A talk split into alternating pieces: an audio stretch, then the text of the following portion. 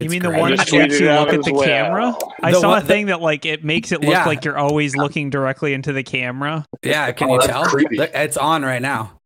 Oh, do you have it on? I Right have it no, on, you yeah, just I- look down. Oh, you Oh, just What? look You No, down. I- so I'm not. So if I look down, like I'm not looking at the camera when it goes up. If you zoom in on me, you can ch- see the colors of my eyes change. It just it makes takes you look mildly intoxicated. yeah, Is what well, it like makes my you eyes like. already don't open a lot, but when it when it works, like it looks like my eyes are huge, and then goes down. But it's That's crazy. hilarious. All right, let's go. It. Bring up the crooked finger.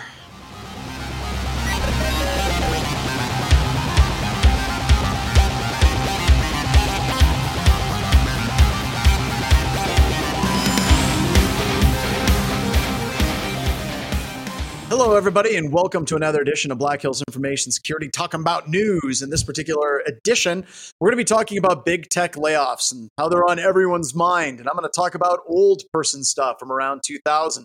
I probably have some other people that can help me out with that. And then we have some we have some other stories we're probably not going to get to. Uh, once we start talking about tech layoffs, we're probably going to be stuck on that for the whole show.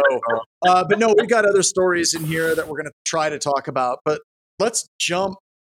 Let's jump straight into it because I think that sounds like fun. Have you guys noticed? I, I'm just kind of throwing this out there on Mastodon and Twitter. There is a lot of freaking out going on right now. A number of people have been laid off, and uh, and I kind of want to get your opinions on it. And I know a lot of you, uh, like I was around the dot com bust of 2000. Um, I was in the recession is when we started Black Hills Information Security in 2008. We had COVID, so there's a lot of bad things that I've seen, and I, I want to talk about that and kind of some thought processes on things may be the same and things may be different. But I'd like to get you all's opinion on that first, because I think we have Microsoft is at 18,000, Amazon's at 18,000. Can't remember how many thousands of people Google's laying off. Twelve. These these aren't small organizations, right? These aren't small organizations that are hurting for money. They're just laying lots of people off. So let's go ahead and just what- just anyone who wants to take it. I mean, we were all laughing about BSD Bandits keyboards, and now it's just like a total crappy turd just got dropped in the middle of the conversation. But I think we need to talk about it and how we think it's going to impact the industry for the people that are listening, because that's what people want to know. All right. I have two hot takes. So the first is like Hot with take. Microsoft specifically, that Microsoft they hired 40,000 people in 2021 and they just laid off like a little over 10 or whatever. Right, so it's yeah. like overall their trend line is still like I think more than anything for Microsoft it was like ex- their expect their expected growth was way higher than and then now they're like, "Oh, dial it back a little bit, guys." That's Microsoft. With Google, it seems like they're getting rid of some old, like they're not getting rid of like current engineers, hires. people that were yeah, there at the beginning. Yeah. exactly. I really Like, has anyone heard if like it affected Mandiant the Mandiant purchase at all? Like I haven't heard anyone from Mandiant getting fired, but I honestly don't know. That that was the first thing that hit me. addressing Google specifically, like the the thing that was newsworthy that just seemed to me like, I mean, I know I'm lucky to work for a company that isn't like this, but like they were like, after 16 years at Google, I was laid off. I think the corporation might see me as a faceless name that needs to be axed from the budget. I was like, yes, that is how companies Yeah. see you. Like, I, There- it took you 16 years to realize that. there Like, are correct. so many posts about that of just people having no clue about just getting laid off. And Yeah. I, I was pretty it's not a family. I think I think Yeah. as us growing up in the recession and type of stuff, right, and coming of age, I've never thought of a company as a family. Like never thought. I've always like thought of them as the uh, necessary enemy that I do business with, and that I could be let go at any time. yeah, so I agree. I, I agree. am always ready to pull that parachute and run away. Wade on that point at BHIS. Uh, we do our Monday meetings, which I totally missed because I was teaching today.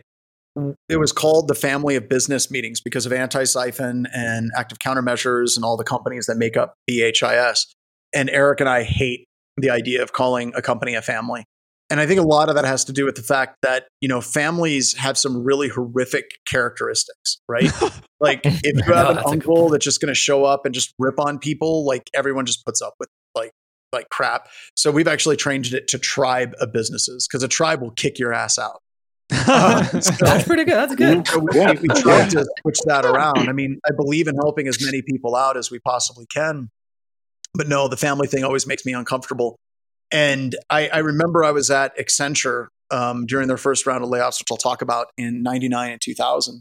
And I remember the project manager for Denver, that area, like was talking about how we're a family here at Andersen Consulting, and and I'm thinking like we're a company of like 50 to 70,000 people. We are not a family. And No, it's Italian not families. It's Italian.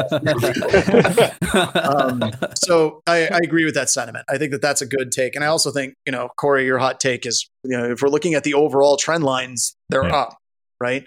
So anybody else? Yeah, Yeah, I got- I think I got Wade. I- Somebody else go because I'm just angry. Hey, Graybeard, I- Graybird, Ian, Uh, you, you get to go last with me, sir. as well, and Bronwyn for sure. So, all right, I went ahead and I was looking into it and seeing who is worried more than others. And it seems that those of us, because I was in the tech field during the 2000 bubble burst, I've been around through the recession. It seems people that weren't in it, that were in the boom times coming into the industry, are more concerned because they haven't gone through this before.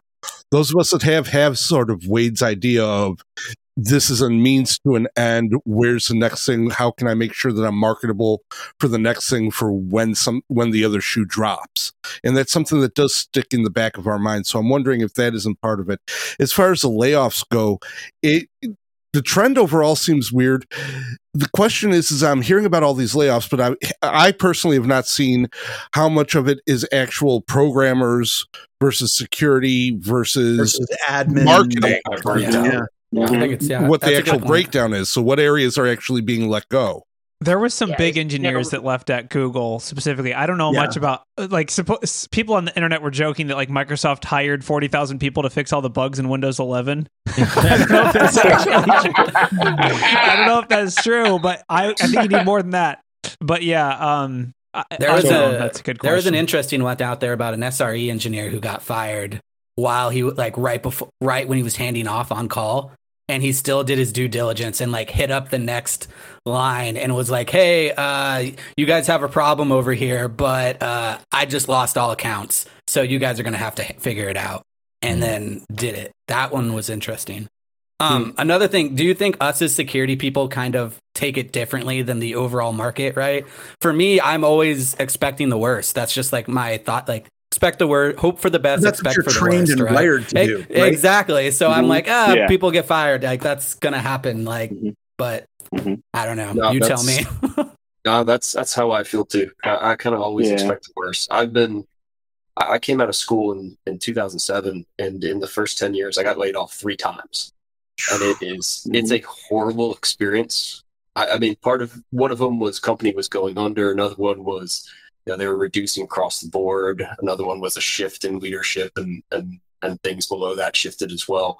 Um, never for anything bad, but they were big big companies, small companies. It didn't really matter, you know, if it was a big nameless organization. Um, but seeing some of the severance packages and stuff that have come out of these big tech layoffs, at least I would have killed for severances like that. right? The Google severance is basically like, okay, you're going to be laid off in October, which is like, uh, wait, I have to work until October. Oh no, I don't. Um, the other thing, like, yeah, it- but they they did like incentives if you actually do complete your work because they know that everyone's going to get the email and then be like, okay, I'm going to go, you know, skiing for six months or whatever. Mhm. I'm like, as a security person, I'm like, I think everyone could use a severance package that lasts that long. Just recover from your burnout. G- like, go and do something that- else for six months. Go, take up basket weaving, whatever it is. Like, go do Mhm. something else. Re reevaluate. I think in October it's going to be a different world, and I think they'll have a decent shot at something. But who knows? I'm I'm with Corey on this one though. There was a lot of expansion during the COVID time, and uh, you know they hired a crap ton of people, and then you know now since the market's changed, they're like, well, maybe we don't need everybody. So I, I don't know. I think it's like a lot of people got hired in tech. Like tech was booming. Okay, um, you know I keep hearing the words record profit, um, but you know we're losing some people in that you know sector because they're like, well, maybe it's not going to continue to grow. I don't know. right? Yeah, people Um, are like, tech betrayed us. We, the shareholders, were betrayed by tech. It's just a normal business now. We thought it was the gold. Which didn't this happen in 1999? Yes. Like, yes. what didn't? Hasn't this happened? It's like tech has betrayed again. you. Tech, yeah, it's, It- it's it happened happened. before. T- yeah, Go ahead, Bronwyn. Oh, it just it happens over and over again. When it when it comes to people's expectations about technology, it's like they can they can be really critical and and skeptical about other areas of business, but when it comes to technology, realism goes out the window, and they have these horribly unrealistic expectations. And then we're going to build an app for juicers, and it's going to be yeah. I want to Yeah, give you I want to give you all two takes. Um, one take is going to make you feel better, and the next take is going to make you feel much, much, much worse. So uh, I'm one of the graybeards that was around 2099, whenever that went down, and um, when that went down, there was this kind of cascading effect that that I think we might be seeing now, and I want to kind of describe it. So whenever I started working at Accenture in 2000. I was hired into government and financials. And Accenture was broken down, Andersen Consulting was broken down into multiple different groups. Um, and the two main groups were communications and high tech and government and financials. Communications and high tech was literally that it was the dot com companies, it was Silicon Valley, and money was everywhere, right? Like you would go to work on a, on a communication high tech contract and they were giving Palm Pilots out to everybody, and you would get personal notebook computers as a reward for just showing up to work two weeks straight on time. Um, we had contracts at Accenture where they finished the contract and they literally flew the entire team to like Acapulco for like a weekend and their spouses. The money that they were making was just unheard of, right? And I was first hired and I was in a room of like 20 people, and everybody in that room went to communications and high tech and I was put into government and financials, uh, mainly because I was a poli sci major and I knew nothing really about technology, and they just didn't know what to do with me, and that's where I went. And when I said I was going into government and financials, everyone looked at me like, like I am sorry, I am so sorry. Like during the break, they were like, "You don't get paid as much." Like they got paid more than I did by about thirty to forty percent. You don't get bonuses. You don't do all of this. It's just you know, it really sucks to be in government financials. And I was actually kind of happy because I was looking at communications and high tech and basically thinking to myself, this is all garbage. Like everything that's going on with the amount of money that's going into it. People were talking about it as a as a bubble. Uh, like a year, like in '99, they were talking about the tech bubble. And when the bubble burst, and this is something that I think is really important for everyone to understand, this happened in 99, 2000 and this happened in 2008 and this happened in covid you get into this sort of um i don't want to say it's an echo chamber but it gets into this this chain where big company a lays off a whole bunch of people. And big company b feels like they have to lay off people because their board of directors are pointing at company a and saying big company a just laid off like 10,000 people. What are we doing and all the people in charge in big company B are like, well, we're going to lay off people too. And then big company C looks at that and they're like, well, crap, big company A and big company B are doing this. Well, we need to lay off people. And you saw that in 2000 and it was it was catastrophic. Like if you think what we're going through now is bad, you have no idea what 2000 was like. It was absolutely catastrophic. I remember sitting in the main offices at Accenture and they were rolling in people in groups of 30, 40 and firing them in mass, just right out the door. Fired, fired, fired, fired. Here's your severance package. Here's this, here's that. Get out, turn in your computer, turn in your badge, you're done. And it was it was horrific. I remember leaving the building in downtown Denver and there would be people like literally sitting on the streets crying. And Mhm. none of them knew why the hell they were fired there was just a lot of we are at 75% completion of this project and we were just laid off. Like what the hell? And with that i want you all to kind of understand that it was temporary. Okay? A lot of these firms like immediately turned around and work still needed to get done. So a lot of these executives who are morons and they have mbas they feel Yeah. like because company A, B, C, and D are laying people off, that they need to lay people off as well to prove that they can lay people off. because the board of directors and investors want to make sure that they have that fortitude that they can do that. And they literally have no problem gambling with your existence as a human being. And I remember HP, Bronwyn, I think we were talking about this at one conference. I remember HP laid off like 10,000 people and they bought like three new Learjets at the exact same time their executives. And those Lear jets were like way more expensive than keeping those people employed. So there's a tremendous amount of theater to all of this where executives feel the need to lay lots of people off to prove that they can lay lots of people off. And then they'll eventually turn around and they'll hire all those people back. So Yeah, I'm hoping yeah. that you all feel better. So that's my point one. Corey, you were going to say something? I was gonna say, what, what, what was that supposed to be the good news? Yeah. That was the carrot. But it literally is. It literally is the good news. Sure. Here Am I feel gonna I'm have to go back? religious. That's I'm- the good news, everybody. No, Am I gonna have to go work at In-N-Out again? Is that is that it's what you're not telling me? personal. They're doing it just to prove that they can do it and to show everybody else that they can do it. Because the stock market, like, go watch Jim Cramer, go watch CNBC, go watch these Yep. shows, and every damn one of these shows are talking about, well, Google definitely had the ability to tighten up their belts, and so did Microsoft, and their stock prices effing go up because of it. Absolutely. They Yeah. literally Yeah, burn no, people right, yeah. just to prove that they can cut costs and then they get rewarded for it. That the is stock the good market is up today. Yeah. So Yeah, the Ah, stock market right. is up. Oh my god. Right. It is, Oh, yeah. That's who got Uh, paid. That's yeah. who got They paid. They do not care about you. But like I said, everything still needs to get done. And I feel bad for Chris because I had friends that got hit by the dot com bust and they lost all of their retirement savings that they had in e units or whatever, like, like stocks that a company was giving them. They lost all of those. Then they got into housing and then they got burnt in eight, uh, 2008. And a whole bunch of them now got into crypto and they got burnt by freaking crypto, right? Like there's a whole, gen- they might be triggering people at this point. But the point is, this is very temporary for a lot of these firms. And then here's the good news part of this this tends to be something that resonates in Silicon Valley type companies, Google's, the VC startups, the people that have investors. If you look at the rest of the universe, they still have to do manufacturing, they still have to sell stuff, they still have to finish up ERPs, they still have to secure their stuff.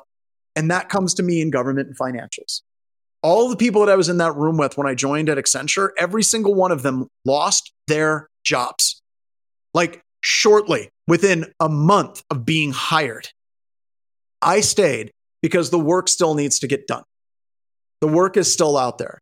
And if you look at Silicon Valley, like even in the pen testing community, I've got pen testers that I've talked to at BHIS that are like, I can go to work for a Silicon Valley company and I can be making $100,000 more a year and that's no BS, folks. It is absolutely true. Oh, excuse me, excuse me, excuse me.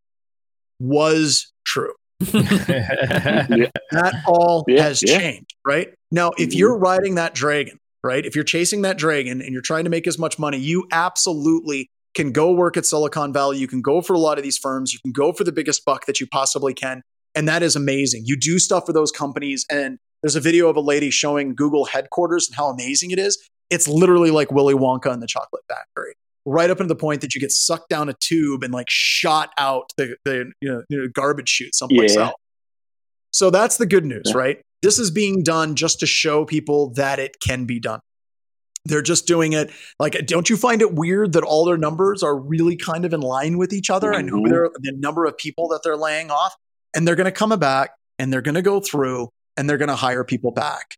And I strongly encourage you, if you got burnt by this time, try to find a job in a stable company, right? Stay away from Silicon Valley. Stay away from those a-holes that are building on Mhm. startups and VC funding. You get burnt there. You will make more money for the short term, but whenever it comes back around again, it absolutely burns you. And I'm, I apologize that I'm like co-opting all of this, but this is something that's been eating the hell out of me. So the other thing is the bad news. And this is what has been keeping me awake at night. There was testers that were like, why is John up at 4 a.m.? Here is the bad news. I feel like there is something different. I feel, and I want to get everyone's opinion on this. Mhm. Amazon has built the vast majority of what Amazon needs to build to make money. Google has built the vast majority of what they need to make money. Microsoft has built the vast majority of what they need to make money. And the number of people that you need in a company to build something is about two to three times higher than the number of people that you need at a company to maintain something. And my fear is, and I, I don't haven't seen any evidence of this because anytime you try to bet against the growth of tech, you're almost always wrong, right? There's always something else that needs to be built. But I do have a concern that a lot of the development that's happening right now is basically how exactly do we build better emojis? Like, seriously, Apple was like, we now support these emojis. And that was like what they talked about at Yeah, one the of their big one? yearly releases. Yeah, yeah. So when you're thinking about this, my concern is that for these companies, they have realized that they are no longer in a building phase. They are in a maintaining phase. And that does lead to layoffs. And that is the bad news that I would like to get everyone's opinion about. What about the metaverse? No. We're That's talking about the a, that's metaverse. having That's a a- rough time as That's a well, different too, episode. so. That's a different Uh, episode. I, Yeah. I think it's Actually, fine. We can come back to that. Let's come back to the metaverse and let's come back to Alexa because I think those are important. Mike, Um, I do know because I'd been in um Altspace, which Microsoft bought a few years ago when everything was going crazy with COVID and everything. They're shutting that completely down beginning of March. And they and from what I understand, they got rid of all their developers for what is that So again? What is? That's virtual reality space. Uh, meetings. DEF CON actually had a room there, so you could actually walk, watch talks. Uh, in in person chat. It was like the metaverse before the metaverse. But Microsoft. Okay. So- but, Microsoft, but nowadays Microsoft, yeah. So, I- John, to to go back to or go ahead, Wade. So I don't I, know. I was gonna I was gonna say I think I, I I hope you're wrong, right? And I've argued with John on topics before.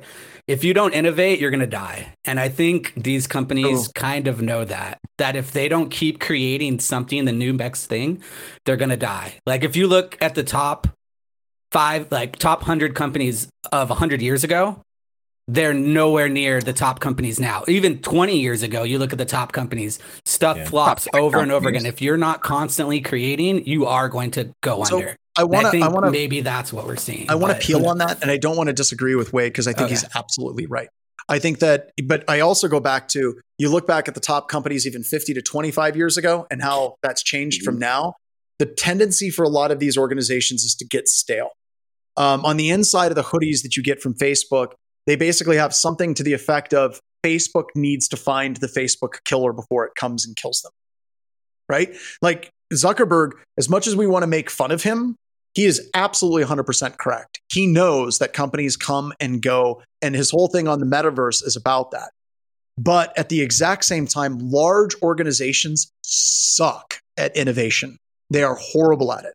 And if you look at mm-hmm. Amazon, Amazon created Alexa, and that was part of their innovation. And what they found out is people used it as a glorified clock radio. That's my Right? favorite. So you timer. don't need the engineers to do that the metaverse is an absolute freaking dumpster fire, right? Um, So I agree 110% with you, but I think that you're seeing a lot of large scale companies, they do not have the ability to innovate. so I think So- that this is maybe the this is the cycle. Maybe this is the washing, right? We take these to, yeah. large companies and Chat GPT replaces Google and something else maybe will replace Amazon and you have these things, right? I agree with your sentiment, but I think that what a lot of these companies are now gun shy of is anything that looks like innovation. They're like, well, look what happened in the metaverse. Look at what happened with Alexa. Look at what happened Mhm. um, with Microsoft in their in their virtual reality space. There's now going to be a very big reticence in these companies to do that um, and to try to innovate. So my my take is that the board and the shareholders and all these people they can't live with the fact that Google could be one upped, right? That that's like they're going to be freaking out. Mm. Oh, you can't. You, this company's beating you at this. Like I'm sure every shareholder meeting, there's a whole section about Google getting questions about how come Chat GPT is better than you. What are you doing about that? You Yep. need to be on that. So I guess my like I think they're definitely still like Wade said they have to innovate or die. But the thing that scares me, and this is kind of in the back of my head, is like like with the current culture of startups, which is basically you do a startup, you get to your 100 million valuation, then you sell to Google, right? As long as we Right. keep doing that, Google doesn't have to innovate. All they have to do is sit on a bunch of cash and they're just like, Oh, and I how much of cash. do you think is Google and Microsoft realizing that that's a reality of the world today? well, that that's what really scares me. If if you look at the if you look at history on a broader scale, Romans Mhm. they didn't innovate. What they did was they perfect what other people innovated, and that's part of the reason why the empire grew so large. So Mhm. in a lot of ways, these large corporations are kind of like Rome. They don't have to innovate. All they have to do is buy the innovators and then pull it into their ecosystem. So that's part of the reason why Amazon is diversifying. I mean, you've got them going into pharmaceuticals, you've got them into going into all of these different things. But then again, 100 years ago, Sears Roebuck was Mhm. the be all and end all. So, So- he's a barbarian. Yeah, That's it about to knock basically- on our walls.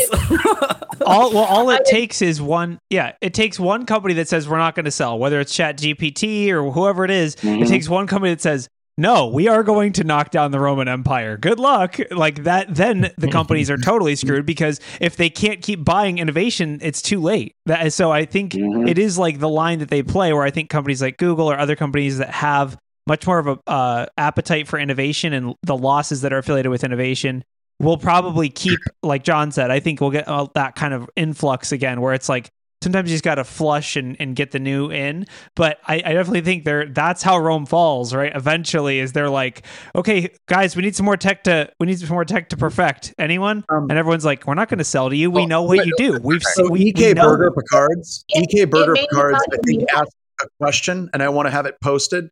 He said, "What kind of problems do we need innovations to solve?" I look at CES and laugh at the crap they are trying to push.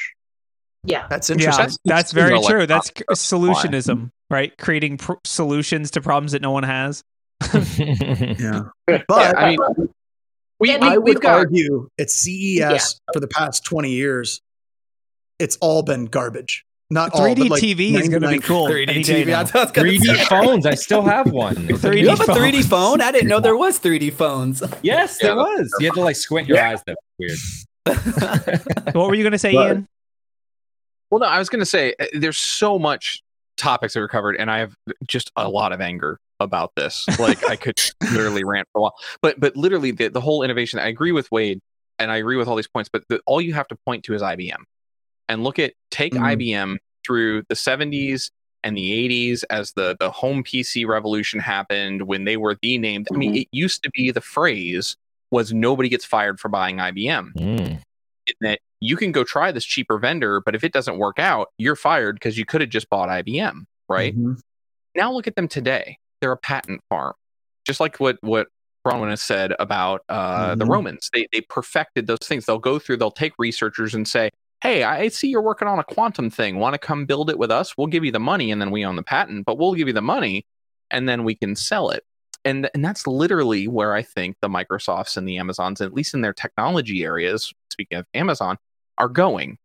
They they they don't care that they're innovating or not because they know in the end there's precedent for this. They could be an IBM. Google, I think, is specifically going to go this way because there is going to be a point where there isn't enough interns coming up with the next Gmail nothing's impressive. Like nothing. Somebody's going to build a Google I mean, engine. but at the same time, there's a lot of personal PC companies that are dead, and IBM's still a behemoth. So, like, I, no, they're I not. don't know. Absolutely aren't. Lenovo's a Yeah. behemoth. They They sold. sold Lenovo. I was about to say, uh, there's like three Lenovo's in my house right now. There's not one IBM. I got a couple. I got a couple sitting right over here. I also think I, IBM has uniquely done a good job of monetizing some stuff that no one else can manage to monetize, like AI. They're actually like selling AI to hospitals. Like AI hospitals are like, we can't even afford ibuprofen because it's eight hundred dollars, but we'll buy this AI. So I mean, they're definitely like Tell us how to spend money on the The AI will tell you you don't have a headache. You don't have. it's not just for pancakes recipes and timers. It's actually like they've made it into business cases. But Can yeah. my dog eat that? I do want to say the one angry, the one angry thing that I really want to say about what would you say, Bronwyn? IBM is Bronwyn? still doing big iron, and that's totally different. IBM Yeah. Well, is, sort of. Well, I mean, They're still selling AS400s, but when did those come out? but but there a lot of their focus is on mainframes it's on things that are supporting the big data engine that are supporting the ai and and this massive computational stuff that all of the cloud services require. That's a very Yeah. different market than finding the next small widget that's going to be the front end to the big iron data in the back. And and I agree. And, and I and I think honestly, if we're talking about IBM, IBM is not the same company it was in 99, 95, No. 96, 97. They just aren't. No. Um, I mean, look at wanna say look the at Apple though. ranking- That's the same example. yeah, true. the thing that drove me nuts. Very That actually got me really, really mad when I saw these layoffs coming out last Friday was the leadership. We are so, so tied to these short term perspectives. Like like was said at the top of this, all these companies had the cash to keep Mhm. these Oh, people around. And I'm not saying profit. they should have. Yeah, I'm not saying that they necessarily should have. Maybe there was good reasons to do this, but they had the cash to keep these people around and it's a short-term concept and then something else that john said about oh you know these other companies do it there's an mba phrase that gets said all the time and i've heard it from so many leaders and i know immediately that they've, they've got an mba they'll go what is our competition doing Yep. and the question when they ask that is they're like can we do it too because if they cut 12,000 people we can Mhm. cut 10,000 even if we don't need to and we can get that quick return because we're not the only bad guy out there doing Oh, it And that quick return isn't based on anything that they're producing. That quick return is based on their stock value. Yep. exactly Shareholders. Exactly. I, Yeah, I, I personally, I, I, I just want to, I want to call out Microsoft because out of all the companies that I've ever seen, um, what was that quote? They're the only company I see that goes from failure to failure without loss of like momentum and, and exuberance. Right? It's like here's the Zune, it's a failure. Here's the Kin, Yeah. it failed. Windows ME, total garbage. Windows 7, Oh. no one likes to talk about that. Microsoft Bob, ah, Bill Gates got a wife out of that one. I mean, they just they just keep swinging for the fences. And Clippy though. Well, they did have Clippy, Clippy. They're getting they're getting wrecked right now in the news uh, because they had the night before they announced the layoffs. They had a big fancy concert for executives to go rub elbows and, and do whatever they do. So like it's just like played. It's like Maroon Five. They seem like such a Maroon. no, it 5 was Sting. It was Sting. It was Sting. but where was it Now Where was It was the in was it it was in Billionaire Land, wasn't it? it was Davos at or whatever? davos Oh Yeah, my that's god! right See, yeah and that's and I think that's the shit that that drives me insane. And I think it's the same thing that makes Ian enraged. Is you see Yeah. these companies and they're spending so much money on the executives, and it's just you keep coming back to it. It's like, well, you know, we just bought a couple of Lear jets, but we we we laid off ten thousand people. You know, we had to tighten our budget. Um, I and Sting don't come cheap, y'all. It's And- you know what I mean? Penny wise and pound foolish. the real thing that drove me nuts the google employees at four something in the morning got an email by the way those google employees by the time they woke up their access was already disabled and Hmm. many of them the only way they found out that they had been fired was by going to their office Badging and in. badging in and if it was red they were directed in another direction and you had a bunch of sycophant morons jumping in saying well they got an email what they're supposed to check their email at 4 a.m to find they're out if a big So company- so wait, from a- this is a a good stu- thing. This From is a good thing. security perspective, right? That, No, that was no. pretty impressive that they were able to do that to Uh-oh. that many employees. No, it's not, and dude. I can lock out an entire domain in like four minutes. Um, you no. can, but not successfully without locking No. everybody So- out, right? This is a good thing, Ian, and here's why. It proves for once and for all. Let's get rid of the whole like, no, most companies are terrible, but Google is different. Like, let's just no, Oh. let's get rid of that. Companies Yeah. are faceless graphs of shareholder prices. Like, we don't we we can just get rid of that whole thing of like, well, here at Google things are different. It's like really look at this. Look, look, look at this pile of garbage you have over here. Oh, Look we don't. That's those are we don't talk about that. No, come over here. You're a Googler. You can get free haircuts on site, free childcare. I don't care. You're gonna lay me off at four in the Or you morning, know not what, tell me uh, what's going on. Google's slogan. Do you know what their slogan Yeah, is? what's the new Google slogan? What's the new Google slogan? Uh, Oh. don't check Well, your email. okay. I don't know. Once they Don't got rid of evil. "Don't be evil," it went down. just It got went rid of it. downhill They once just- they they they, got rid of it. away. don't They check like, your email. That's the new slogan. Or Listen, Chris, the Or manner, Chris, do you don't want to say got- something? Go ahead, Chris. The manner in which organizations lay people off is not unique to technology whatsoever. Uh, I'll, Yeah. I'll tell another quick story from, from my own experience. I had an internship in college with a vinyl manufacturing company. I just built them a website, e-commerce, nothing fancy to it. They offered me a job. I said, now I'm going to do something else after I graduate. Three months later, they shut down the plant.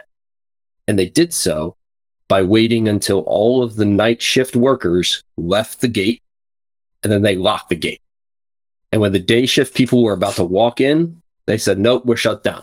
No warning, no nothing, no severance. The company just closed its doors. And a few weeks later, they declared bankruptcy and shut down. Nobody knew what it was going to happen. And it was a it was an impact to the community and, and to that area, but it's not unique how companies will just lock the gate and then wait for you to show up to find out. One And company Chris- where I was laid off from, I I was in touch personally with a small organization.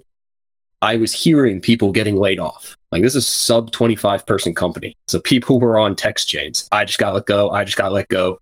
I happened to have a, a personal matter that I had to uh, go deal with. And uh, I wasn't coming into the office till about 1130. And I knew I was going to be cut. So I was. They waited till I showed up at eleven thirty. Immediately pulled me in a room and they said all access is gone. The moment I walked in the door, they pressed the button. Access was cut off and gone. So this is by no means unique to our industry, but it, it does show mm-hmm. that these larger companies and even smaller ones, they're going to do what they think's best for them. Well, Nothing and, else. and And Well, you do the same. wanna kind of Everyone do the that- same. Yeah. Yeah, I want to kind of. I think that this can be. I think that there's a larger lesson to learn in the security community, right? You know, we have people all the time that are like, executives just don't get it on computer security. Um, they don't take us seriously. They don't look at security risks the way that they need to. They don't put enough investment and funding into it. You're not special, Snowflake. It's not because you're in security. It's not because they don't like you. It's not because you wear jeans and black t-shirts and have stickers that say, you know, I read your mom's email. That's literally the way that they look at absolutely everything. Everything is expendable. The only thing that matters, and Ian mentioned this, is the short term stock value. Hmm. That's it.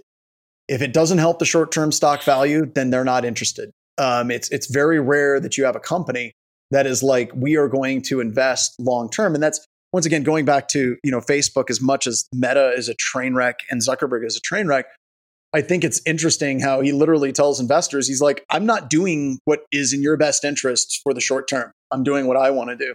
And Elon Musk is kind of similar, once again, a total complete dirtbag, but it's rare for companies to run that are listed on the stock exchange that are actually taking care of their people, that are actually looking at long term growth and how they can sustain and how they do these things, and aren't inviting Sting to Davos and then firing 10,000 people the next day. You know, it, So- it's it's just really really frustrating, but that's the system we have with, you know, the stock market and the way stuff works. And it's not because you're security. It's once again, it's not because you're a nerd. It's just because they don't freaking care. Well, even even the stuff that Chris said, and this is the thing that finally got me. And I- I'm not going to be angry anymore about this. I'm going to say this though: you do not fire people by email. Period. Uh, I'm I'm such a huge believer that if you are going to go and ruin somebody's life, whether you're the frontline manager, whether you're the person who's there, whether you're the, the, the board that does this, you need to have a personal stake in this. You need to have the spine to look at them in the eye and say, I'm sorry, this is what's happening. Because that, on the times that's happened, and I've been on the other side of that, and the HR managers are basically crying because they've had to sit and fire like 200 people in a row like that. I remember them going, This is a bad situation, but you at least looked me in the eye, let me know what was going on, etc. I, I, I agree with that, Ian, but I also kind of disagree with it, right? And the reason why I kind of disagree with it is I feel like a lot of times those HR managers, I feel really horrible for them because Yeah. the actual executives or the management usually isn't the one doing it. They let HR handle it. And Yeah. I remember sitting and watching, and it was in the back of the room when 20, 30 people were fired in mass. And the Mhm. anger and that person, that HR person who had nothing to do with the decision, was receiving all of that hatred. And that really bothered me. You know, that that So- that's something that I think stuck with me and it still We're not in disagreement because in No, my no, we're mind, not. We're not. We're not. that is that HR person's there, but you damn Skippy, an officer of the company, better be in that room to answer Agree questions. with that point, 110%. So And another I, I don't they- disagree with you, Ian, but I have one question for you, and this is Okay. coming from a security type aspect. You get yeah, the okay. twelve hundred, you get the twelve thousand people into a room via video conference or what have not, because Oh, part of that is these lower levels managers and their directors, and this whole division thing coming off. Who is going to actually escort twelve thousand people, or even in the case of 1200 people off the campus to their desk to pick up their stuff and off campus. That gets the logistics, and there is a Yeah, problem. and- and that's yeah. that's that not that I agree with the way that they're doing it, but I can see that becoming a problem and that being part of the reason why they do it in a certain me- way. If you told me that there was a camp and, and really there are only a couple like google apple maybe a couple others where you might have 12,000 people on a campus that you're firing and not shutting down the whole campus. And in that regard yeah no there's going to have to be other i'm not saying that it's it's it's a, a panacea to say you don't fire people by email but you could go through and say hey this morning we're in, in one of those huge campuses. We're all going into the auditorium that holds all of us because only those companies have those kind of things and you're sitting down and there's an executive and we're going to tell you what's going on and we're going to do it one to many or if you're remote we're going to do it over a live stream. And then at that point it's it's how that leader behaves. If you're as was said in the chat fake crying into a thing about how hard it hard, hard it was to do or if you're being sincere about the realities of the business and and just like the whole pornography thing I'll know it when I see it. All of us know when someone is sincere versus when they're not when they're just so being, uh, and- you know, I guess that like, comes to that gets comes to like the the root of the mass layoff, right? The word mass, Yeah. right? Is you can solve the problem by how do you escort twelve thousand people to their desk to get their stuff by simply not firing twelve thousand people at one time. sure So is it a question of we need to actually cut 12,000 people in mass right now because we have a budget problem to save the company?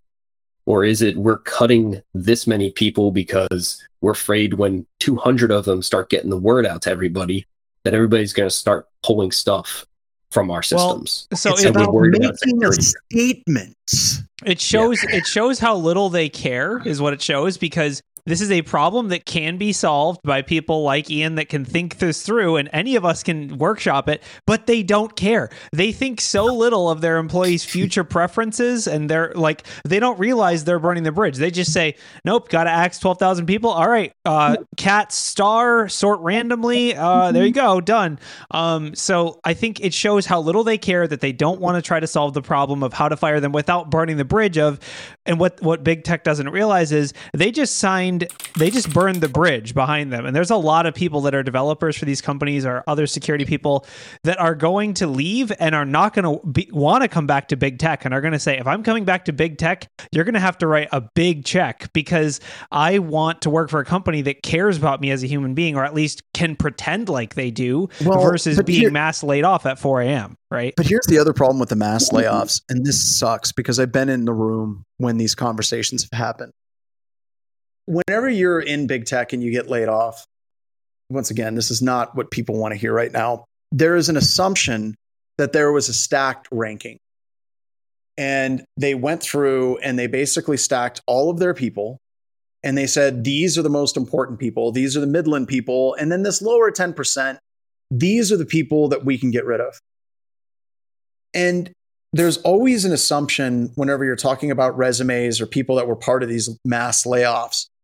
There's there's like a scarlet letter that follows them where you were laid off in this Google layoff. So therefore, you clearly weren't that important to Google. Like somebody already evaluated you and they found that you were the bottom 25%, you were the bottom 10%, you were the bottom 5%. So why would I want to hire you? And that is like, that's one of the things where Chris was talking about. How about we don't lay off people in 12,000, 10,000 batches?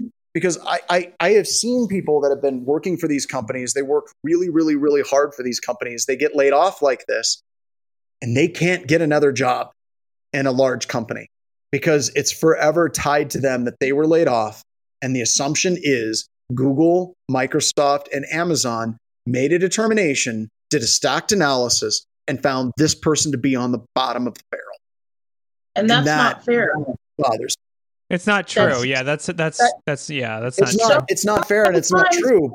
How many times it's last in, last out, or last in, It- it first could out? be. I mean, if you It were could if be, you're the but- one hired, But no, I've been in the room with executives, and they're like, "Well, mm, yeah, they're risky. Um, they were laid out. They were. What is it? Uh, what was the name of that company? It was Webvan. Uh, they were a Webvan employee, and that coal company went down in flames. They probably were responsible for that. Like, I've seen this, and what I can't get my head around is you see like these line techs who get burnt this way, and I have seen people that literally had to leave the IT industry completely and go into selling cars or something like that because they can't get back to the industry. And the executives that started those companies, burnt those companies or ran those divisions and burnt those divisions, end up getting hired again at another company. Oh yeah, a CEO can put on their resume. again. Yeah, I, I laid off twelve thousand people. I'm great. Hire me. I'm great. I'm Yeah. your guy. Yeah. But you know what some executives see when they see that?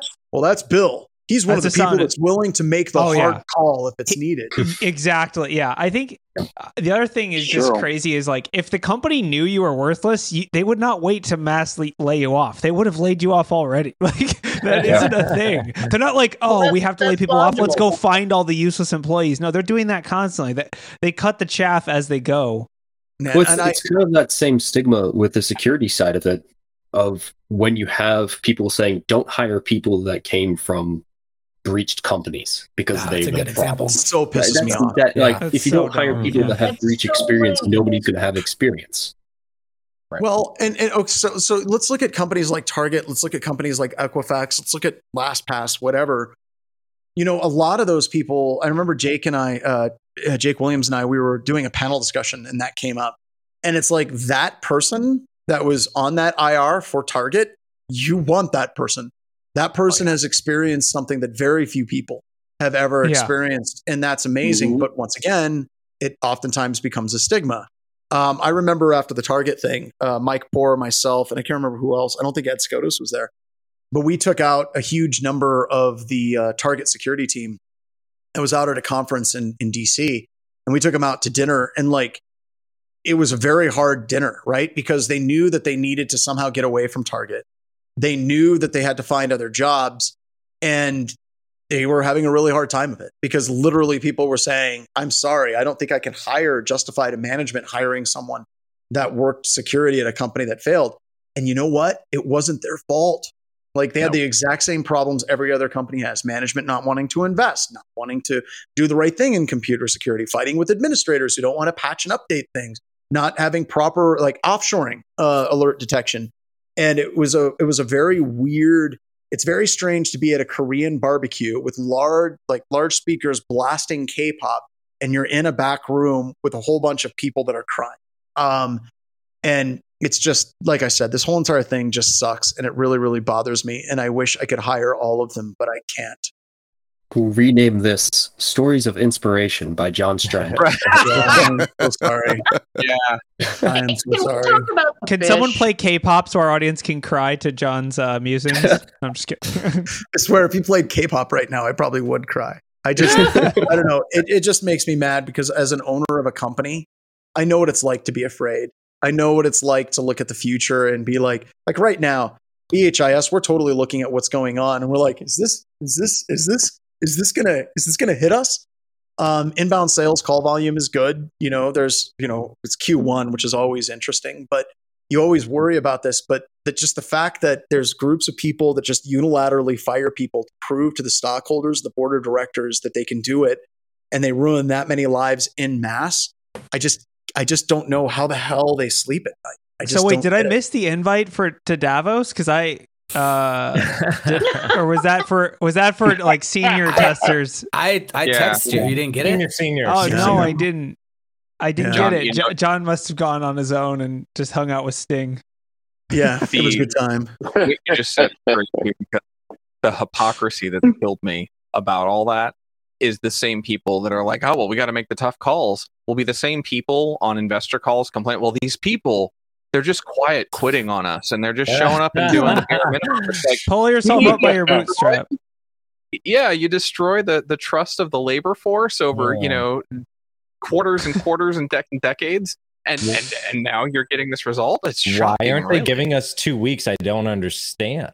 Right? Like, yeah, it should be the opposite. time. It should be. we, we got to flip it to the opposite. The executives who cause these should have the scarlet letter, and the employees who are caught up in it should have the golden letter. That's just as simple as it is. I, I can't remember the executive, but and I'm not going to call him out. Um, but I remember Eric and I we were talking about one of the companies we did a test for, and they entered into bankruptcy, and it was like we still get packets like this from lawyers because the company owes us money, not like a lot of money. I think it was like a fifteen thousand dollar contract. We're never going to get paid, but this is like six years ago, and we still get lawyer things, and it's just constant, right? And we were like, what is the deal with the CEO that did this? Because that company still exists and um, they now have new management. But I was talking with them because they came back and they wanted to hire BHIS again. And they were like, look, you know, things are tough, but we got brand new management and all of this. But I found out when talking to the team that the guy that was the CEO had like this just this disastrous track record of company after company after company that failed financially and almost the exact same way. Like it was just again and again and again. And now he's still at another company, right? With like a compensation package of like 5.2 million a year. And I'm just like, what in the hell? Like it's scamming. Oh, it's happen? scamming. It's scamming. It's the same thing of like how are credit cards still getting stolen after all these years? Like there are scammers that come up the most elaborate things. They're like, no, see, this one's different. See, your credit card at a gas station, it actually reads it from the dollar bill somehow because your hmm. fingerprint, like. Th- it's a it's a scammer. It's just a CEO level scammer. That's all it is. But And- I, and I this think it's the like thing. a club. And once you're in, you're a G, right? Like, oh, well, he, he was a CEO of another company. How did that company do? I don't know. Everyone did see that the CEO of the Fyre Festival got out of prison No. and is starting a new music festival. no, I did Yeah. not see that. Yeah. Why isn't Yeah. that in the news? Absolutely true. Oh. It's like, that. like I like, pirate, oh. pirate party or something. So like that. anyway, John, where do we get our tickets? Because I assume the whole company's going, right? Oh my God. I got I just don't- completely one of those beautiful That's true. things. I don't understand this. I, I just don't get it. Like, I- I- and Where can I uh, invest? like, Oh, it goes back to like when it's like the whole breach memory thing. Like, you know, oh, they got breached. All right, tomorrow. Let me just type my credit card into this website. I'm sure it'll be fine. I'm sure they fixed it. Like the next Elizabeth day, we're already using. CEO. I think the Elizabeth Holmes thing is probably it probably explains it more than just about anything because I've Yeah. sat and I've had dinners with people that uh, that consistently fail, um, and they have you know MBAs from very prestigious schools, and oh my god, the confidence that these people have is is it, you can it's like literally you can scrape it off the wall when they're in. You know they you know I don't know if you saw the Glass Onion. Edward Norton's character, where he's like, Oh, "We're all a bunch yeah. of disruptors." They literally have that kind of energy. Like they they're they're wise. They know what they're doing. They're absolutely confident in everything. We had one guy that I worked with. I'm not going to say where, but he had failed at every single management position that he was put in in this organization, just consistently every single time. But anytime you had a meeting with him, you were just like, this guy's a genius. This is amazing. Like he's so confident in everything, but he was wrong in absolutely every. But he was so confident, and I think that that's probably the the, the you know Elizabeth Holmes thing. Well, she seems like she knows what she's talking about. She couldn't like, just oh, be lying to our Dude. faces. Who would do that? Yeah, and Not a lot go, of that uh, not just lying. It's lying in such a way that it's telling you something that you want to believe. Right? It's social engineering. Not to go too It's, it's political, pure and but simple social This sound- engineering. George Yeah, Santos. That's our what his name. What's the I knew that was congressman gonna come up. I knew that was gonna come up. what I love about him, what I love about him is he transcends politics. Like now Republicans and Democrats are like, that guy's a turd. Like everyone hates him. But once again, um, it's that Frank Abagnale thing. It's I don't know who kept saying social engineering. I think they Yeah. nailed it. These guys are great social engineers. Um, they just do it again and again and again. Well, John, It I is- think. it- yeah, it's great. Sorry, go ahead. No, I was just saying. Yeah, I was just. Yeah, well, I think the the motivation is different when you say you got executives that they'll they'll do a terrible job and they'll go to another company and they'll do a terrible job. Like their their career and even down to their salary negotiations, everything for compensation is totally different from people who are doing the low level work. Right. Yeah. For for a lot of executives, their motivation is I have a I have an employment contract for three to five years. If I make it to three years, You're by out. cutting costs, I get you know twenty million dollars of a bonus or something ridiculous. I've never seen an executive contract, so I don't know. But m- my salary year over year as a low level person hoping to get a bonus at the end of the year or something is a completely different way of going about things, right? My job is to stay at a company and have returning revenue, returning income over and over. Theirs is to hit Yes. their three to five goal and move Yes, on. it is. Yes, it is, Chris. No, I'm joking. God, I'm, I shouldn't be messing with them. This is a shouldn't be messing with anybody. Um, but but I see the same bullshit. I see the same bullshit in the infosec thought leader space, and I'm just gonna like say it right because I know a lot of people like I'm not a thought leader. I'm kind of at a phase where I probably am in that category. But there's a lot of conferences that I go to, and I'll be sitting around talking with the other people that are presenting, and uh, they'll they'll bring up like compensation for presenting at these cons, and I'm sitting at the corner and they're all like, yeah, well, you know, my minimum is ten thousand dollars or five thousand dollars. There's one guy, and he was like, I if I'm in a keynote, it's twenty five thousand dollars for me to keynote, and then they get to me, and I'm like, I just asked them to buy me a plane ticket and a hotel room. Am I doing this wrong? You're you're the meme. You're a living incarnation of the meme. You're all getting They're all paid. like, it's like I farted at the table, and they're like, oh, that guy. Um, I think that shows that, but it it shows the whole sucking of capitalism, right? That you're there for the community, less for Well, the clout even and the, the- money, right? Even the But- sucking at capitalism thing, Wade. You know, I don't think I don't think that people understand just how paranoid we are at Black Hills Information, specifically Erica and myself, because we talk about that. We have shirts that say that, and like the people that are on this call that are BHIS employees, they know how much money is in the BHIS checking account. Like that's something we share with everybody, and Tree fitting. we constantly have this fear that BHIS is going to like F up, right? Like something weird's going to happen, like, you know, whatever. And then a whole generation of people will be like, well, look at BHIS. They proudly sucked at capitalism and looked at, look at how well it worked for them, you know, and we, we don't want to be that cautionary tale. Like we really, really, really don't.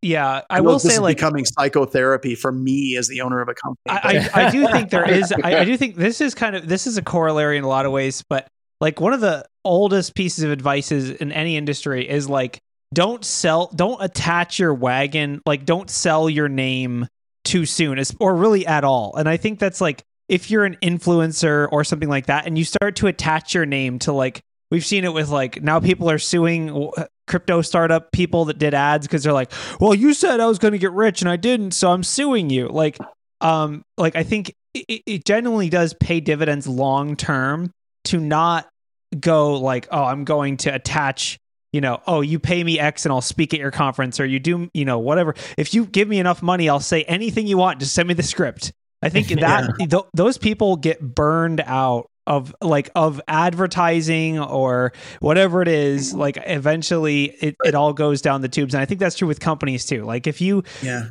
you know i don't know. I could be Oh, wrong dude, but- I've been on stage. I've been on stage. Like I was invited to present and co-present with somebody um, with a with another company, and I'm on stage, and I can't remember. It wasn't RSA because the only people that I presented co-presented was Paul and uh, Kevin Johnson. Um, but I was on stage, and I'm I'm co-presenting with this person, and like right in the middle of the presentation, he starts talking about how their product is best in breed and you know, like, you know, how he starts ripping on their competition. And I, I I'm dying inside, right? Like, you know, you, you just you don't know how horrible that is when you have somebody that literally is just starting to talk about their product, right? And they're talking about, you know, it's becoming a sales pitch and you're on it. And the, and the way that I can kind of articulate this is uh, who's the guy that did was it Michael Bay? Who was the guy that did the Pearl Harbor movie? The director? Who's Michael Bay? Yeah. Was it Michael By Bay? way, I think so. There's Yeah. a video where Michael Bay is at a conference and he's on stage with a CEO of a, I think a television company. I want to say it's Sam, Samsung. And he goes on stage and he's supposed to talk about how awesome these particular displays are and all this stuff. And he just literally just says F it and just walks off the stage. he's just like he's like, Oh, I can't, I can't do this. And and I felt that way, right? But it goes back to, you know, you know, you start to see people that start to sell them start to sell themselves out or you start to see people that start selling their employees out. And it gets into like the question in the what is it the sequel to wall street? Like what is your number? Like seriously how much money is enough money for you to where you can be a decent human being? And it's just so hard because i think for a lot of these people the number is just more. That's all that matters. And uh, we got to find a way where we can wash these people out and and try to shut this shit down because this is this is toxic because like it hurt these like 30 40,000 people um, it's Yeah. going to hurt the companies in the long term because who the hell is going to want to work for like a Google or a Microsoft or an Amazon whenever you're worried like is this just a short term gig? Um, that that that matters in the long run. It absolutely does. You know, your story reminds me of something, and I'm trying to remember the context, but it was at a, a Hollywood party, and a um, novelist was talking to to somebody, and basically the the upshot was that the, novelist was was happy not constantly turning out more and more and more and more and more because he said i have something that the the person throwing this party will never have i have enough and that's Yeah. that's what i think is is the core that drives the insanity of this endless pursuit of the profit is that there's no such thing as enough Yep. and and There that is a- that is also one of the big Well- separations between those of us who aren't executives who we're looking at a quality of life we're looking at enjoying having enough and Yeah. we're not addicted to more Yep. And I would. oh, go ahead, Ian. I was going to say, I would highly recommend on that thought. I was actually talking to CJ about it uh, the other day. There's a short story by Leo Tolstoy called How Much Land Does a Man Need? And I read it in high school and it stuck with me forever. And the long, the, the, the TLDR in it is this guy has an opportunity to get all this farmland, but the, but he has to walk the perimeter of it in a day. And as he's walking, he's like, "Oh, that'd be a nice spot to grow these things." So I'll walk a little further out, and I'll walk a little further out. And he's like, "Oh, that'd be a nice spot for this." And it's more and more, and it's not enough. And then he realizes that the sun is setting, and if he doesn't get back, he he loses everything. So he starts sprinting and sprinting, and he gets to the top of the hill and has a heart attack and dies. And the end of the story is about six feet. That's what you need to Oh be my enough. God. That is Yeah. just that is just so quintessential Russian. Yeah, That but is- it's a great story because I mean it Yeah. does speak to that. It's Yep. if you're constantly looking at all this other stuff and saying I got to have more, I got to sustain constant growth beyond everything, you're going to start making bad decisions. Period. A I mean, really great uplifting story of a man dying on a hill. and it becomes peer pressure in the purest sense, right? Like I've I've I've been in the industry and I've been around a lot of companies that have gone IPO. I've been involved with a lot of companies that I've had friends that worked at that have gone and got VC funding. And the thing that sucks is I always go back to the the TV show um, Silicon Valley, where the guy raises, I think it's like 20, 25 million dollars in VC funding. And he's so excited and there's a party and everyone's like high-fiving him, slapping him on the back. But the growth wasn't what you needed for a company that was that had 25 million dollars and he was basically ejected from the company. And there's a scene where he's like at a diner and he's lost everything. And one of the people says, "You know, you could have taken like 10 million dollars, which would have been enough for you to do what you needed to do." And the expectations on revenue growth would have been less, and you just had to accept less money and he he looks at his friend and he's like wait i could have accepted less money that was an option like in his head it was just this mind-blowing thing that he could have taken a step back got what he needed and been successful rather than trying to pull down as much as he possibly could and he ultimately failed because of it um, so it's kind of the same thing but yeah six feet boy that's that's that's harsh all right everybody so with that thank you so much. Like I said, we weren't going to get into any stories. I think that this a big deal. I don't think we made anyone feel better. Uh, I, I, I think that I think that we made a lot of people. Um, I'll just tell you, this too shall pass. Um, you know, just keep at it. Education.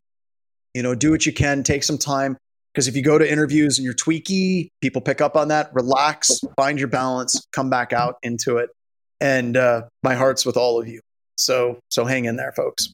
All right, let's shut it down. Thanks again. Bye. Bye, y'all.